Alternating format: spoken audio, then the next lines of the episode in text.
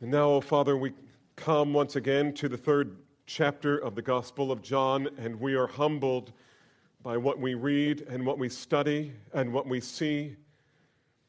As Isaiah was humbled as he stood before the throne of God and saw you high and lifted up, and hearing the cherubim declare, Holy, holy, holy is the Lord God Almighty. We, like Isaiah, know not what to do when we come to these things, but to fall down before you, as Peter did, and to say, Depart from me, Lord, for I am a sinful man and incapable of fully understanding the depth of the riches, the wisdom, and the knowledge of God. But, oh Father, we, we long to know. We long to know more. We want to see your glory. And we want to be humbled in the dust before you because that's where life is, that's where joy is, because that's where you are. Show us yourself this morning. As Moses said, Lord, show me your glory and be glorified in our response, we pray. In Jesus' name, amen. John chapter 3, once again this morning. And as we prepare for the Lord's Supper, I want to continue kind of working through this narrative in John 3 that we've been studying together for the last few weeks. And you remember that we are at that part in the narrative where a Pharisee by the name of Nicodemus comes to Jesus at night to have kind of a secret con- a conversation with Jesus because uh, he doesn't want the other Pharisees to know that he's cohorting with Jesus. They already don't like him. Jesus' ministry has just begun. He's cleared the temple, and that's why they're, they're kind of mad at him. But he's also doing miracles that John isn't recording for us. He assumes we've already read Matthew, Mark, and Luke and know what miracles he did in the temple and, and in Jerusalem that first week of ministry. But Nicodemus has seen and he's heard and he's been very, very impressed with this man. And though his compadres in ministry, as it were, in the Sanhedrin don't like Jesus and they suspect he's a false Messiah, Nicodemus is unconvinced.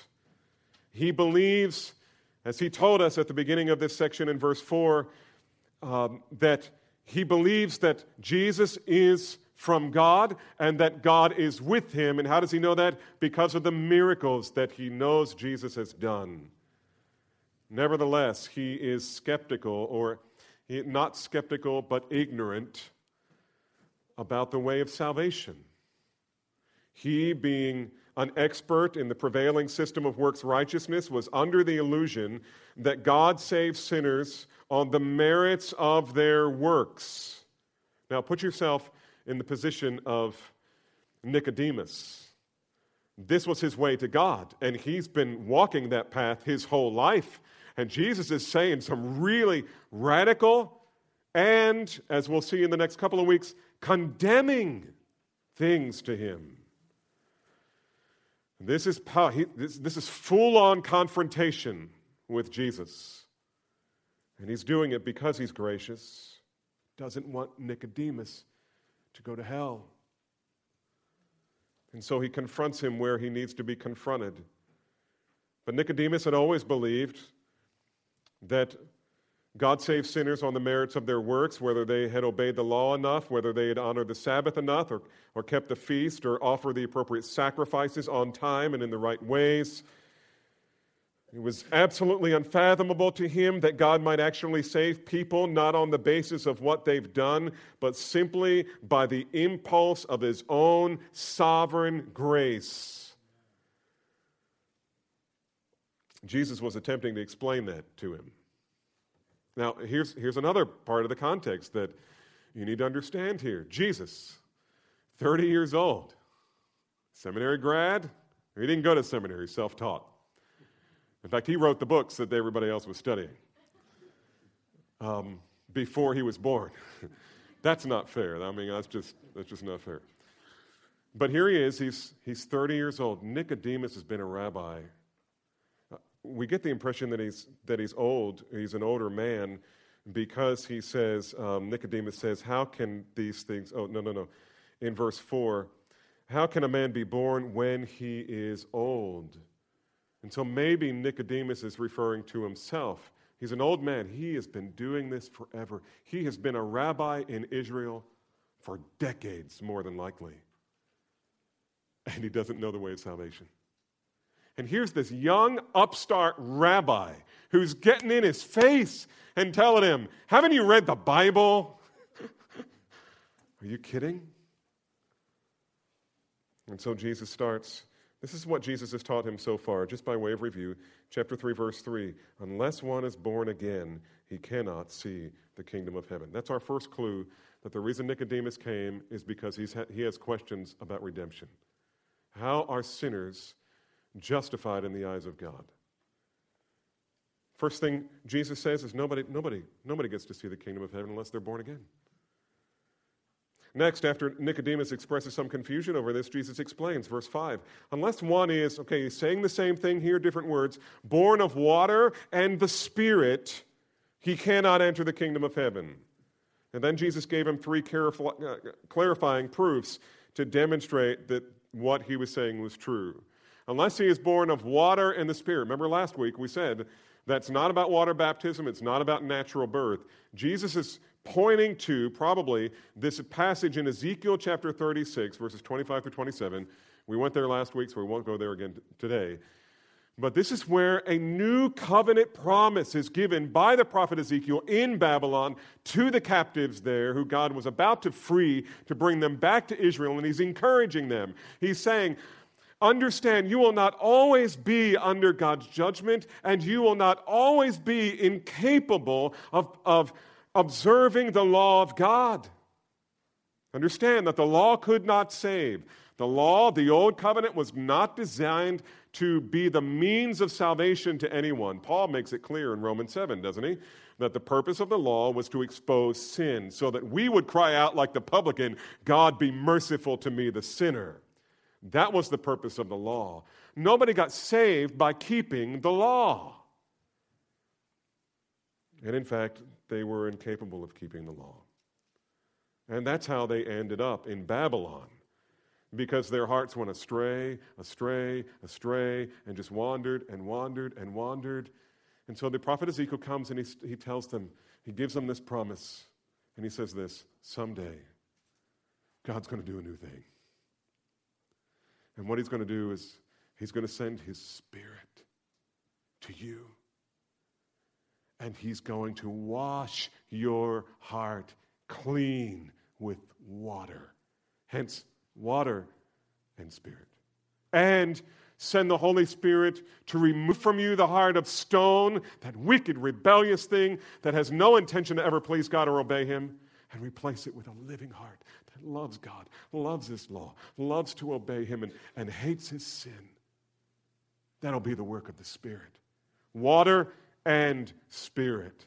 And it's as if Jesus is saying, in fact, He says it explicitly here later. Really? You don't under this is the Bible. What I'm teaching you, you should already know. You are a teacher of the law. Don't you know Ezekiel 36? So that was evidence number one. Evidence number two um, was proof from nature or from the logic as revealed in nature, and that's in verse 6 the simple fact that the only thing that flesh, human flesh, human beings, the only thing you can, we can procreate is flesh, and sinful flesh at that. Even if you and your wife both are genuinely born again, the only thing you can produce physically is sinful children. And all God's people said, Yeah, okay, we won't go there. But um, Nicodemus was saying, So I don't understand. Go back into my mother's womb, be born all over. Jesus saying, That wouldn't help. It just wouldn't help. Because when you're born the first time, you're born sinful. You're going to be born the second time, you'll be born sinful. Flesh can only produce flesh, but the Spirit begets spirit. So, whatever it is that you need, whatever this born again thing is, the Spirit has to do it. It's just like when you were born the first time and, and you didn't have any part in that. First thing you know, somebody was spanking you. and that's the way it is with salvation. Not the spanking part. But the fact that, that it was a passive thing, you didn't have any contribution to it. You just were there. Suddenly you were there. You were alive. You came to life. And that's what he's saying. And then, third thing, again, we're talking about how, does, how do sinners come to, to salvation? Got to be born again. What does that mean? How does that happen? And he gives this illustration in verse uh, 8. Jesus says, Listen, the wind blows wherever it wishes. You hear the sound of it, and you do not know where it comes from or where it is going. So is everyone who is born. That word, that's how we know. He's saying consistently, speaking about the same thing he started with being born again, being born of water and spirit. You can't be born of flesh, that doesn't do it. So is everyone who is born of the Spirit. What's that mean? It means the Holy Spirit is in charge of this, not man. It is so critical. Listen, we talked about assurance of salvation for two weeks. I've been kind of building. How do Christians not have assurance? And, and usually, the, the reason they don't have assurance is because they don't understand how salvation works, how redemption works, how reconciliation with God, justification, how all of that happens. And what Jesus is saying is here's the first building block. The first thing that has to happen is God has to act, not man. Something happens to him, not by him. And the first thing that happens is God causes him to be born again. He gives him life. And how does that life come? It comes by the Spirit. Do we, do we control that? No. It's like the wind. Try controlling that. That's Jesus' point. Try controlling the wind. You think, Nicodemus, that you can control this whole thing by getting people to get circumcised and then baptized and then keep this law and keep that law, keep this law, keep that law. Eventually, you'll be saved. How about that? That's not going to work for you. Then what's it like? Jesus, tell me, what is it really like? It's like the wind, Nicodemus. Try controlling that. Human beings don't have, they're not in the driver's seat here. God is. God is.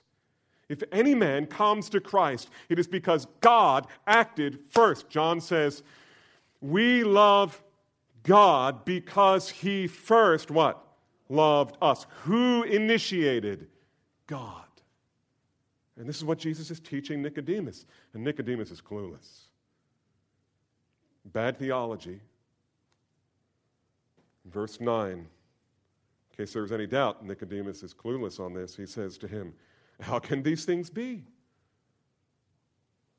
I mean, the only, the only things Nicodemus has said so far was a polite, complimentary introduction, a question about clarification, and then verse 9, verse 9 says, Jesus, I'm having a hard time even believing what you're saying or understanding it. And from here on, for Jesus, it goes from dialogue to, um, to monologue. Nicodemus never speaks again. I'm not sure he speaks ever again in the New Testament. But now Jesus is full on, full court press. He's going to be explaining this. And this is what, what he says.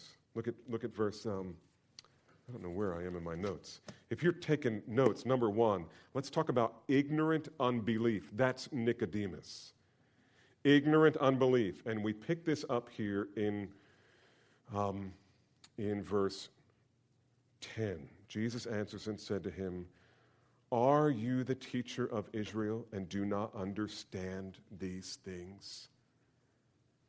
And what's he saying? Once again, this is why I say whatever Jesus is saying, he's drawing it out of the Old Testament.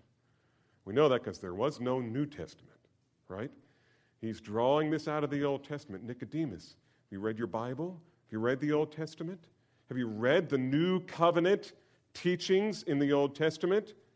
We already saw last week, we saw the Ezekiel 36. Turn with me to Jeremiah chapter 31. If you're looking for Jeremiah, go to Psalms and turn right a couple of books, and you'll find a few books. Jeremiah chapter 31.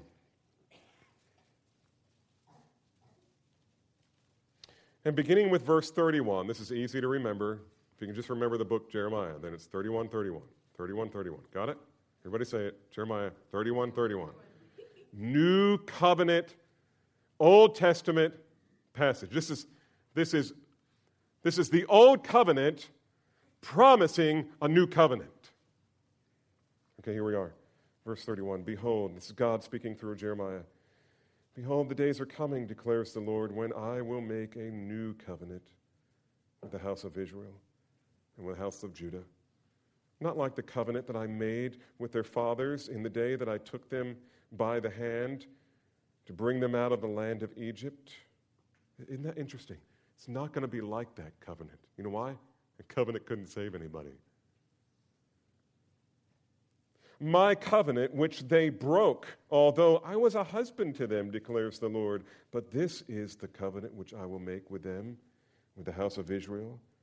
After those days, declares the Lord, here's what it is I will put my law within them, and on their hearts I will write it. And I will be their God, and they shall be my people. And they will not teach each other, every man his neighbor, and each man his brother, saying, Know the Lord, for they will all know me. From the least of them to the greatest of them, declares the Lord, for I will forgive their iniquity, and their sin I will remember no more. It's the promise of the new covenant. Now, let me just fast forward a little bit to when I stepped down on the, on the floor here and served the Lord's table. Remember what Jesus says as he's getting ready to pass the cup? This is the new covenant in my blood. Isn't that great? Is there any doubt in what he's saying? Is there any doubt why he came? He came to establish the new covenant, but he had to pay the price. So here we are. Jesus is saying, Are you the teacher of Israel, the teacher in Israel, and you do not understand these things? Notice the definite article there the teacher of Israel? I mean, Jesus is shocked. I mean, the definite article here before teacher shows that Nicodemus was not just some backwoods preacher that nobody knew. I mean, everybody knew him. He'd been around for a long time. You remember, he even had kind of the moral authority when, when the high priest was condemning Jesus. It was Nicodemus who kind of got after him and said, Listen, our law doesn't allow for anyone to be condemned without a trial. There needs to be witnesses. I mean, only a man with some gravitas could do that. And that was Nicodemus. He was well known, he was respected by the nation of Israel. Nevertheless, he obviously was ignorant and the spiritual realities that Jesus, this young 30 year old rabbi, was explaining fluidly and so easily. So, why is it that Nicodemus and the rest of the Sanhedrin could not understand the truths that Jesus was teaching? It was because they chose not to believe what God had plainly revealed. Look at verses 11 and 12. Truly, truly, I say to you, we speak what we know and testify of what we have seen, and you do not accept our testimony. If I told you earthly things and you do not believe, how will you believe if I tell you heavenly things? Uh, Jesus is so far in front of Nicodemus, Nicodemus can barely see him. In terms of his intellect and his capacity to, to enter into this conversation, he has so much more information than Nicodemus does. Again, it's a little unfair because he's God. He had, I mean, he is the source. But that's the whole point. That's the whole point of the gospel, right? John says, I, I, I, wrote to you these things so that you would believe that Jesus is the Christ, the Son of God, and that by believing you might have life in his name. And that believing you may have life in his name. And so here Jesus is telling Nicodemus Here's what, here's what Jesus is doing He's telling Nicodemus, He's revealing to Nicodemus his own authority. How, here's the question By what authority are you telling me these things that nobody else is teaching? Um, and here's Jesus basically, here's Jesus' answer. Um, I've lived in heaven forever at the right hand of the Father. I came down from heaven as God. How's that for authority? That's basically what he's saying. I have the authority to tell you these things because I've been there. I not only have been there, but really, for the rest of eternity, I'm going to think of earth and say, I've been there. I visited there once. But for the rest of eternity, I was with the Father. Believe me, I know of what I speak. Beloved, just let that sink in. I mean, if we were to stop right here, we, we should just all just get down low. He is God. He is God. He is God. That's what John wants us to say. That's what we should say. This is exactly what John said of Jesus back in chapter 1, right? When he wrote these words in verse 14, John 1 14, and the Word became flesh and dwelt among us, and we saw his glory. Glory as of the only begotten of the Father, full of grace and truth. This is who Jesus is. He is God.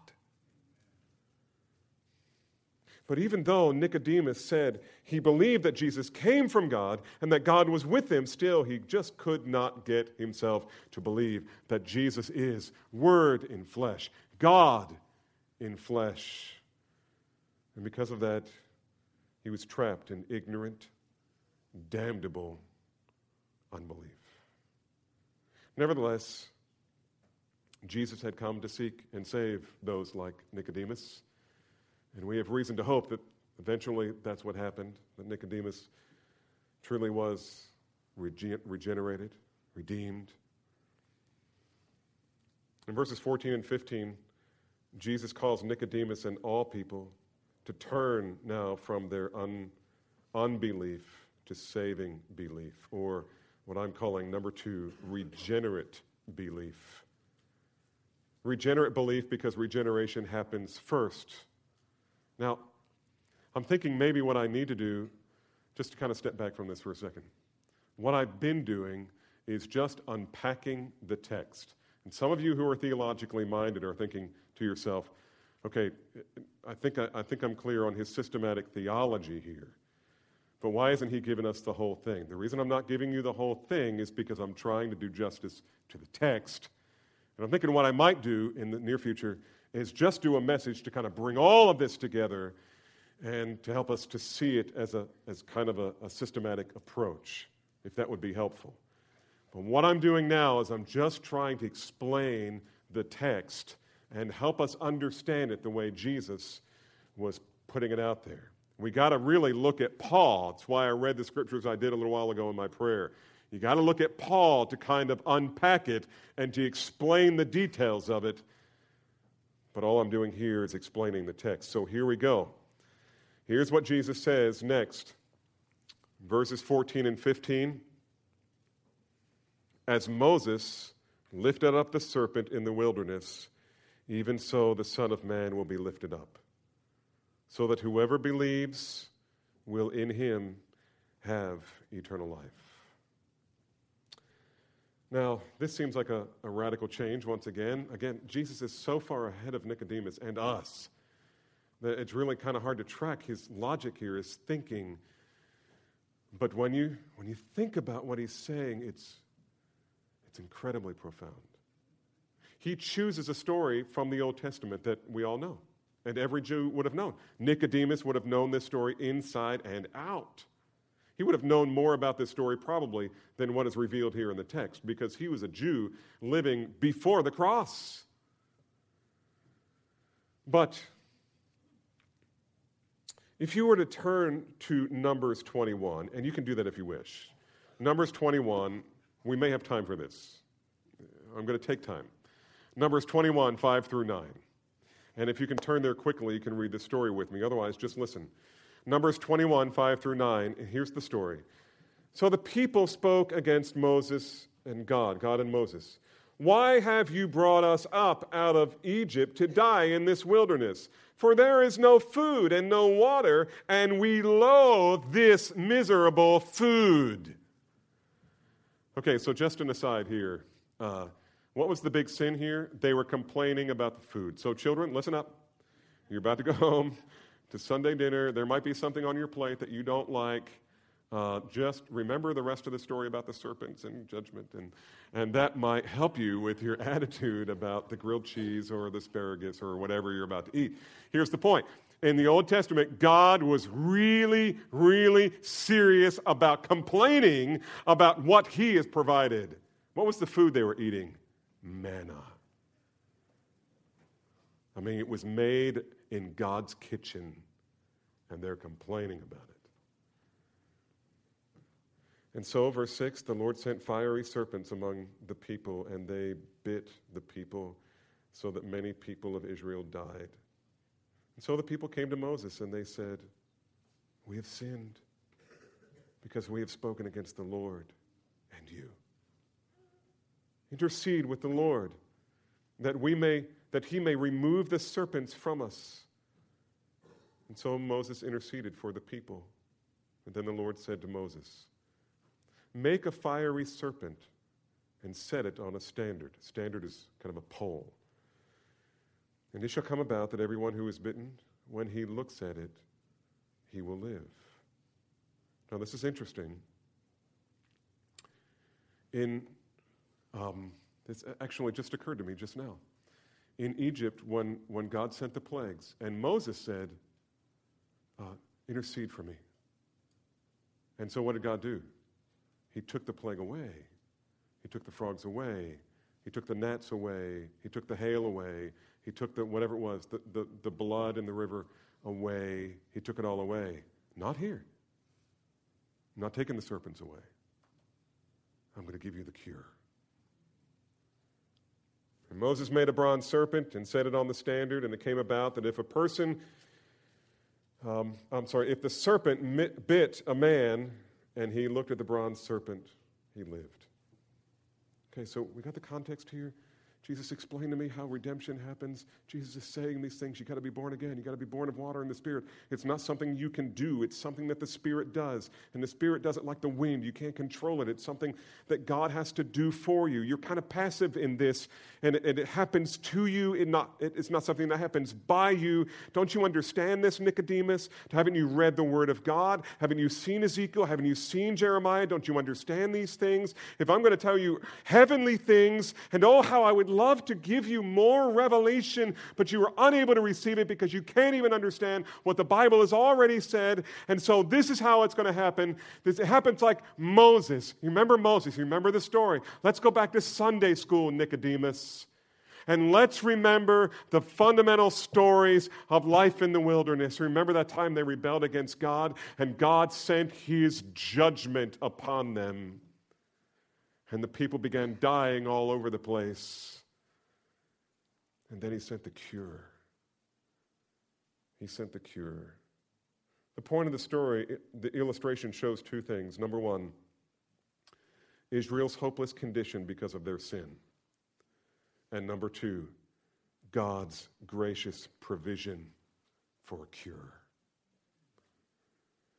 Why did God send the serpents? To judge them. It was sin. And Paul will explain the wages of sin is death. On the other hand, God is gracious. He's not just a God of wrath. He loves his people. And even though we deserve death, he is gracious and eager to save us from, from his own wrath. Now let's just take another parenthesis and insert it here for a second. When God saves a man, he saves him from what? Sin? In one sense. Satan, uh, really, maybe in some sense. But what does he save us from? Listen, God saves us from God. God saves us from his own wrath. I know if you remember this, it's always burned in Chris and I's mind because uh, one of our children was involved. Josh, first year at college, the tornado comes through destroys Union University. He was there, he went right through his dorm, destroyed everything. And uh, word got out that there was a pastor in town who had a son uh, at Union. I was on my way to Union. We picked up Josh. We were coming home, and the media started calling me. And, uh, and they said, What's it like down there? Can you tell us firsthand account? You know, you got your son. Can we meet with you when you get back and all this stuff? What was it like? And I said, Here's what I told him I said, It was absolutely incredible. It was such a picture of the gospel. We have the grace of God. I, told them, in all of the devastation, not one person died. And the first responders were shocked. They'd already let out the body bags. They laid out the body bags because they were estimating how many people would have died. And I said it was just such a glorious picture of the gospel. It was like the grace of God rescuing his people from the wrath of God. You think that made it on the air? Cut. That's what salvation is. The gospel is all about the grace of God rescuing his people from the wrath of God. And this is the story of the serpents. The people in the desert cried, We have sinned. And beloved, this is the cry of every regenerate heart. When God does, when that Holy Spirit moves like the wind in your heart, you see yourself clearly. Now, I'm not saying Old Testament Israel uh, in this account was regenerated as a nation. That's not what I'm saying at all. What I am saying, Jesus is using this as a picture. Jesus is using this as a picture. This is the way it happens. It's not, it, it's not something that happens as a result of keeping the law. You don't escape the penalty for your sins like being bit by a snake by, by attending Sabbath services or doing works of righteousness or, or penance or saying a hundred Hail Marys. The prescription was like this look and live. Look and live. It's like that. It's not like a, applying medicine to yourself. It's not like giving yourself an injection. It's not like working out to get your, your body more healthy. It's not like that. It's look to something outside of yourself for salvation. It's the only way you're going to get it. It will come to you from outside yourself. And so the analogy is obvious, isn't it? One day, Jesus would be lifted up, not on a pole, but on a cross. And he would be lifted up for the same reason the serpent was lifted up. Sinners are all under God's judgment. If God doesn't do something to save us, we are all lost. And so, in the mystery of his unfathomable grace, God sent his Son and lifted him up for the world to see, so that all who would look to him in childlike faith would not only be rescued from the just wrath of God, but have eternal life. Eternal life. And here's what I'm suggesting. I'm about to explain it, but let me say it first. When it comes to looking to Jesus, if you do, you already have eternal life. Only a regenerate heart will submit itself to the Lord of Lords and the King of Kings. And let me show that to you here. Notice in your text, it no doubt says something like, Will in him have eternal life. Or the ESV says, May have eternal life.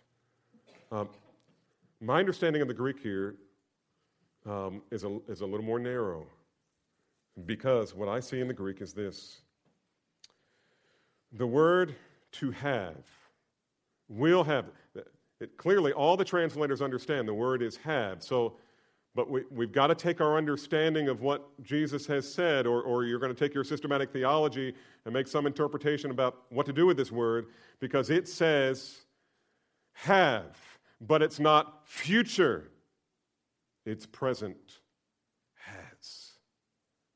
And so here's, here's what it says.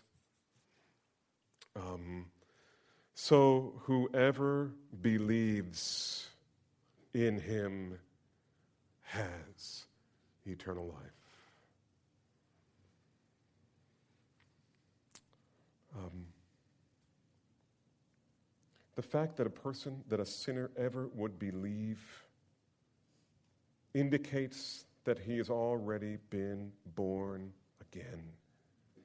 born from above, or regenerated by the uncontrollable Spirit of the sovereign God. Do you know what faith is? Do you know what belief is? Do you know where it comes from? First, you are born. And in, you know, think of a baby being born, coming out of its mother's womb, and, and as it has been explained to me, we've had a lot of children, so I've had it explained to me a lot of times that the baby's lungs are compressed on the way out. And when he's born, the first thing that should happen is, and then he cries, right? And if he doesn't, he gets spanked, and then he cries, but he's going to cry. First thing, he's going to cry. And the illustration, Jesus' birth, all that, it all fits. Here's what happens you're given life. And as soon as that life comes in you, you are born. And the first thing you say is, I believe. I believe, I believe, I believe, I believe Jesus. I believe you. I don't know why I believe you, but right now I believe you. And you know what that's like? So many of you have the same testimony I had. You heard the gospel 10,000 times growing up in church. And not all of you grew up in church, so this isn't your testimony. But so many of us, this is the way it was. And yours is probably like this. You probably heard the gospel too. But you hear it and you hear it and you hear it, and it's like water off the dust bag. Who cares? I remember what it's like to be an unregenerate sinner. I know what it's like to hate the gospel and, and despise the commandments. I, I, I know what it's like. I remember being a heathen. I remember being a really bad kid. And then one day, I can't explain it. One day, I remember, I, I think I remember where it was Word of Life Bible Institute, first week, I heard Jack Wyrtzen preach. Jack Wyrtzen. I just butchered his name. Jack Wyrtzen, he preached there at the lake. And it was a lot of kumbaya stuff, yes. But you know what? On that day, it's like, wow, the gospel. I've never heard the gospel. This is glorious. This is wonderful. God, I believe. And if you were to ask me, why then? I don't know. The wind blows wherever it wishes. And so it is with everyone who is born of the Spirit. We never know why, in the providence of God, it's one day and not another, one message and not another, one circumstance and not another. The question we left with last week is where does faith fit into the salvation equation? It fits right here. Faith is the first breath of the soul that has been born again. Faith doesn't cause regeneration, it is the fruit of regeneration. That's why Paul says in that all familiar passage, Ephesians 2 8, for by grace you have been saved. How, how have you been saved? By grace you have been saved. Say it with me. By grace you have been saved. Watch this. Through faith. Now stop and that not of yourselves. That what? That faith. It is the gift of God, not of works, lest anyone should what? Boast. That, that, that phrase at the end, that's not a throwaway phrase. All of this is designed so that God will get all of the glory. Nobody's going to stand in heaven and say, I am so glad I figured this out in time. Aren't I smart? And look at those people over there. They were dumb. They couldn't figure it out. But I figured it out. I mean, just barely, throw a little humility in there, just barely figured it out just in time, but I figured it out. No, no. All of us are going to, when we get to heaven, we're going to stand before God and say, God, why did you save me? Why did you save, my, save me? I was in the Niagara River getting ready to, to, to, to go over the falls. You didn't push me. I jumped in by my own volition. I'm a sinner by choice, and I deserve the wrath. Why did you save me? And John will say, if you love him, it's because he first loved you. Oh, beloved, this this is glorious. This is why the author of Hebrews calls it so great a salvation. We can't earn it, we can't work for it, we don't deserve it. We don't do anything to force God to give it to us. He must give it as a token of His infinite grace. And by the way, if you're wondering about that verse 15, so whoever believes in him has eternal life. It's almost as if he's saying he has eternal life already. And if you think that's a bit of a stretch, look at verse 18. Look at the other side, the, the, counter, the counterbalance here. He who believes in him is not judged. He who does not believe has been judged already. Now, we don't have time to look at that, but imagine you're Nicodemus. And what does Jesus just tell him? You, right now, are living under God's judgment.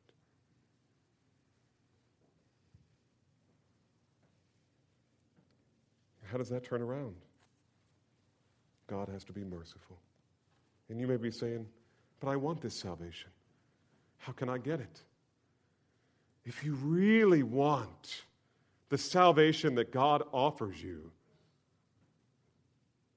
then maybe you should thank Him for it because you probably already have it.